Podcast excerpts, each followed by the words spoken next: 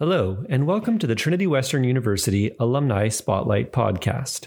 I'm your host, Jonathan Fair, and today's guest is Danielle Funston, Executive Vice President of Blueprint Technologies. In September of 2019, she was named one of the Puget Sound Business Journal's top 40 under 40. As a highly successful business leader and entrepreneur, I was excited to chat with her about her journey through the business world and to learn how her experiences at Trinity Western University shaped who she is today.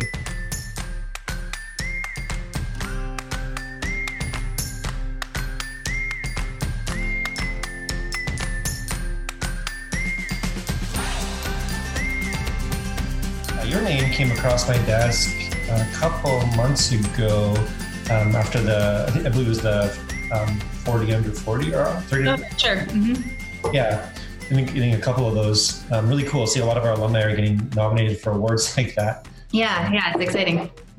Um, so what did you study when you were in university?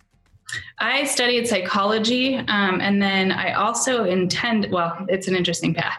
I started off as a computer science major, okay. um, for a very brief time because it was always interesting to me and it was something I was good at. And then I will never forget. I tell this story all the time. Um, now I I forgot for many years, but I uh, I remember the professor, one of them, um, standing up in those early days and saying, okay look to your left look to your right here's who you'll spend you know your next four years with or whatever and, and for your core studies yeah. um, and I didn't feel at all. Um, I'll say the thing I loved about Trinity, it was never an environment where I felt in any way outside. It wasn't because of the environment, it just is the nature of still uh, a major like that. I looked to my left and my right and I saw a lot of uh, men and not a lot else, and um, and people that I just didn't know if I had shared interests with. And not that that entirely matters when you're looking at your studies, but also you know you're going to connect with and need to connect with these people over time. And you're going to need to engage and um, you're going to grow with them and you're going to grow from them. And it's not to say i couldn't have. I just remember my you know whatever 18 year old self kind of going i don't know what that looks like for four years. So i um i ended up actually switching and then dabbling in um it was uh, i think at the time we called it natural sciences but essentially it was biochem. So life sciences along with chemistry. Um, i didn't end up pursuing um, my degree there. I wanted to at one point but i just i ended up following through the psychology path. It was always really interesting to me the balance of human behavior and interaction. Um, and specifically how that plays out and how we tune and learn to manage that in high stress scenarios and in the business world. And i just yeah it was always fascinating to me. So yeah. yeah. Oh, very cool. Um, why did you choose to study at trinity in the first place? You know it was interesting. I had a um, that is a somewhat long story, I'll say. I had a very non traditional background. I ended up being adopted at 12 um, by my maternal grandmother, who also was um, not particularly well. Um, I had never even heard of or stepped in a church until I was 16, and it was all on my own accord. It was kind of I, I, another one of those moments you don't forget where you're like, there must be something else here. This doesn't seem right, like the way we're we're doing things. And at least in my family, I had there was a lot of um, yeah, my family. It was uh, pretty broken. And I saw that and I knew I didn't know what looked right. I just knew I didn't want to continue in that scenario. Um, so when I started to actually pull together a vision for what a different life might look like, college was part of that. Um, I again looked around and I went, well, no one in my family is even even would have had the option. Like that just wasn't even on the table between addiction and all sorts of other things. Um, so that was a okay i don't know what right is but it seems like maybe that would be a good way to go. Um, and i started to kind of do some research around what it would take to be able to go to college and that was certainly not easy either given funding and everything was difficult. Um, and there was a personality aspect there an evaluation of my own situation and my um, upbringing to that point and not really knowing if a large university scenario with um, sort of undefined uh, and I guess otherwise normalize social patterns that could have been really unhealthy for me. Which I, I mean, it, we all know where you mature and you grow up, and you're like, there's it's there's lots of people who go through that, and it's not a horribly lost path. Like there's nothing wrong with going to a large university. I got into University of Washington, for instance. Um, I could have gone there. I could have joined some of my friends and joined a sorority or something, and it likely would have been fine. Um, that said, I didn't know. so I remember thinking I needed to look at a different scenario as I was trying to stay on this path of getting out of a bad family situation. Um, and my boyfriend at the time um, is, and he's actually my husband now, but uh, my boyfriend at the time, his older sister was at Trinity. And so we had both applied to a few schools, again, including University of Washington, which is right here in Seattle.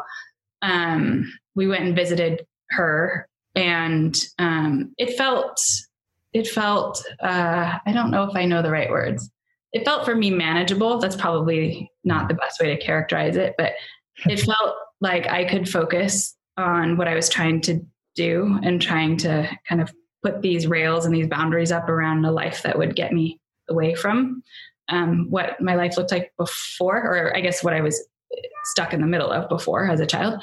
Um, and then it felt very, I felt like I had a lot of support and a lot of, there are a lot of pieces there that I felt like I wouldn't have at just a huge university experience. So sure. that makes sense.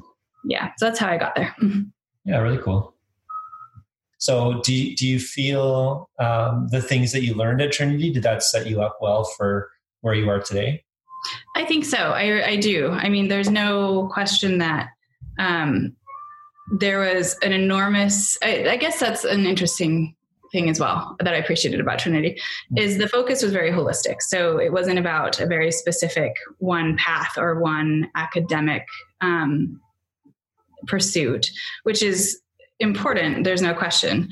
Um, but it wasn't just a processing of of students through then what we've defined and regulated in terms of requirements for an academic mm-hmm. um, sort of success or certification of sorts, which I don't see is incredibly valuable. To be honest, there's a lot of people who've had excellent educations who lack the um, overall development in areas like eyes for other people and community um, needs and um, even just our own personal development. You know, I, I think that there has to be so much emphasis and focus on the whole self and universities just aren't set up for that you know and it's not even really anybody's fault so much as just it's the nature of tens of thousands of students and professors who are brought together from all over the world and are really focused on a very narrow thing um, so I would say that outside of academics, I mean, academics is important, but it only does so much for anybody. Um, the thing that I think I learned and appreciate the most is we really focus on the whole self at Trinity, and we learned to incorporate all of that in everything that we do. And I think that's invaluable, and it's incredibly hard to teach, and it's impossible to find in most traditional academic universities. It just it's again no one's fault. It's just not possible for the way they're structured. Yeah. So, could you give me a little flyover of your career? So, like, what your work has looked like? Uh, I believe with with Blueprint. Is that right? Yep. Yeah. So, I, I actually started. Um, I started January one of 2013. Um, and I came into what was at the time the Pendulum Investment Team. Um, we have now rebranded and shifted ownership slightly into Pendulum Partners, but the the overall focus and vision is the same. Um, we've always described ourselves as non-traditional private equity, mm-hmm. um, and we focus on high growth startups and operational turnarounds. So in the portfolio at any time, um, there's three to seven businesses. Um, some are real estate, some are manufacturing. Most of them right now certainly are technology based. Um, and most of them actually are startups right now. Um, but ultimately, our focus has been on acquiring businesses that are interesting to us and, and are in crisis of sorts and bringing our skills to bear there, um, or again, starting new businesses. Blueprint was one of those. So I joined the Pendulum team um, with the focus of being a key, um, not only leader to launch Blueprint, but was the first employee officially. Um, again, I started in January. We launched Blueprint officially in April um, of that year. And so I worked between January and April building all the operational infrastructure to be able to run a business, everything from payroll and benefits and um, vendor and partner relationship development and procurement relationship development um, in the areas that we knew we were going to be focused for us. A huge part of our um, technology business in this market, of course, is Microsoft. So it was a key focus for us at the time. I started off then doing that, running end to end business operations. I then ended up uh, taking over, well, I ended up unifying what at the time turned into um, recruiting, HR, client development operations, IT. Uh, I had two other teams there. Um, I can't remember. I'd have to take a look, but two other teams. And really, I, I owned, oh, accounting and finance was one um, I owned all of the the core business operations as vice president of operations there for about two years. Mm. Um, as again, we involved we evolved these little these little teams into fully functioning business units, and then I put leaders in place and oversaw all the business units. Um, in that two year span, and I'm not talking about everything linearly, but um, that was probably 2014 to 16 roughly. Mm-hmm. in that two year span um, we grew the company to over 800 employees. Um, yeah and we did that in the first four years from me to 800 it was um, it was busy. So it was uh, it was really cool. Uh, you learn a lot in that process, certainly about what it takes to scale and how to prioritize and how to also manage and empathize with people as they're going through what is a, sometimes a seemingly chaotic, high velocity change. Sure. Um, that was probably the best experience in terms of like a trial by fire and learn as you go that I've ever had. Yeah. Um, and it wasn't the only business I was focused on, but it was my primary focus, Blueprint, what has been for many years. Um, after that, I actually then developed a couple of key leaders to take over the operations team while I stepped over and I focused on solutions delivery. So we finally then established a core operating leadership team over our, well, our only revenue, which was our consulting business. Previously, we had operations sort of from a distance, um, between operations and our client development team, we would manage the clients and then the people, but we really needed to actually mature into managing our solutions hmm. um, and looking at our delivery teams as not just people management in terms of that exercise, but also then um, developing our own proprietary solutions, optimizing them as we went into our clients, and being able to repeat and accelerate those um, as new clients came on. So I focused on that, the technology solution side, for another two years, I guess, before um, then I was asked to take on the role of executive vice vice president, overseeing the business end to end. Now, wow, that's awesome. Yeah, Thanks. Yeah, and then uh, in that two year span too, we also started actually about two years ago now. We started uh, Sentinel, which is our data privacy company, and so I serve as president there as well. Mm-hmm. Great. Yeah, it sounds like that's very exciting. Like you've had some really interesting experiences yeah it's been really cool. I know i've been i've been very fortunate to actually be able to do all that. So really hard in ways and also really really cool. Do you have any maybe like words of advice or encouragement for young entrepreneurs who are wanting to get their business going or trying to get their feet wet in this field but are a little bit unsure of how to do it? Yeah um, well right now of course is a really interesting time. I mean i think but it, it's very I think it's also very opportunistic and very telling of of those who see an opportunity.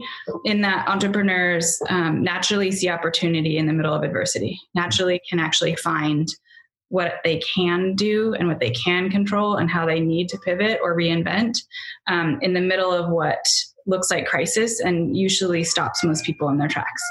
Um, so I would say, yes, don't be tone deaf to the current environment and what's going on. Um, certainly don't just head down a path because it's been in your head for three years if it doesn't make sense now given everything that's changing. But also don't give up your dream of actually then creating something of value. Um, and in fact, you, it can be informed so much better in a time like right now, um, where you're forced to look at and reevaluate everything that you thought the world looked like and needed. Um, mm. But yeah, I would just say I think the thing that most people also at a tactical level underappreciate and undervalue is how much can be gained through stacking those constant small bits of effort. And by that I mean really specifically um, you know, for most people, you can't just, it's not everybody, but most people, including myself, couldn't just leave a job to go and start something new and go to income zero.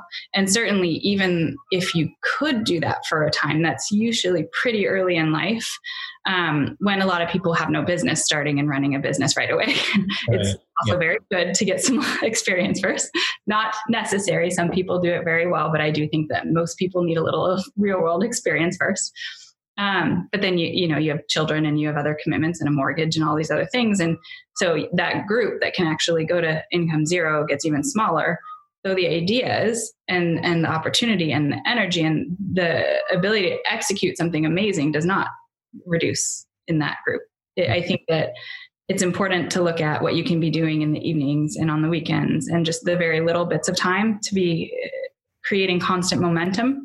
Um, I, there are very few people who see value in that and actually live that, who have the discipline and, and the ability to see that that actually moves things forward and helps you leapfrog. And there's a concept, um, I actually think it's uh, Warren Buffett who wrote on uh, in the book Snowball, um, wrote about exactly that and compounding effort and what that looks like in terms of over time, just constant motion towards something that you're passionate about and you care about.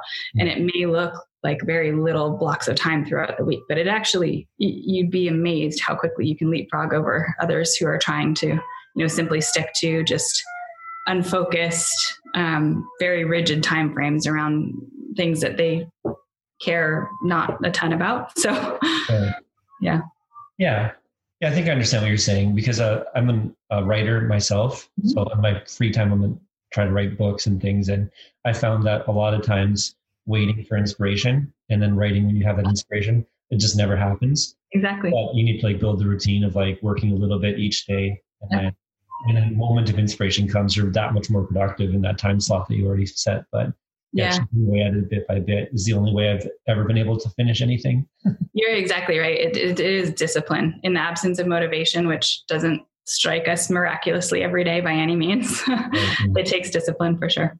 Yeah. And it seems like a lot of people wait for those inspiration moments to be able to get anything done, but yeah. then you'll be waiting for the rest of your life. yeah, totally. Yeah. How how have you been uh, able to manage and navigate with the COVID nineteen stuff? You know, we're really fortunate to work in a knowledge and data economy, and so being a technology company, um, it, I know we're uniquely positioned and we're impacted and insulated um, in a way that a lot of businesses aren't. And I'm, I'm very grateful for that. I have a lot of friends who run businesses that won't make it through this. There's no question. Um, yeah the most challenging thing I think um, that I had to deal with and our company had to deal with was we had a number of projects um, which represented almost 500 employees that had on-site requirements and very particular security requirements for their work. Um, so over the course of one single weekend, me and a small group of others across the company essentially had to operationalize everybody um, in that group of 500 serving different clients to work from home without equipment because we weren't going to send them home with you know some of them were on desktops because desktops were really the best thing for that particular project. Yeah. um, some had laptops but not everybody did. And yeah. so it was an it was an interesting shift to the complexity of personal equipment security requirements and protocols that had to change and go to the cloud and then changing the entire operating model for which we engaged and managed our employees. And that was only some of them. So it, it was a real challenge but again um, I know that we're we're fortunate. We're very blessed to be able to still have all these people employed and working and productive, and we're doing well right now there. That's good. Mm-hmm. Yeah, it does seem like everything changed kind of over a weekend, right? It was did. Friday was one way, and then Monday was something completely different. You're exactly right. It's so true. It's just crazy. And so there's the human element of helping people adjust to that, but then also this all of the logistics, which is just it's it's a lot. yeah, yeah.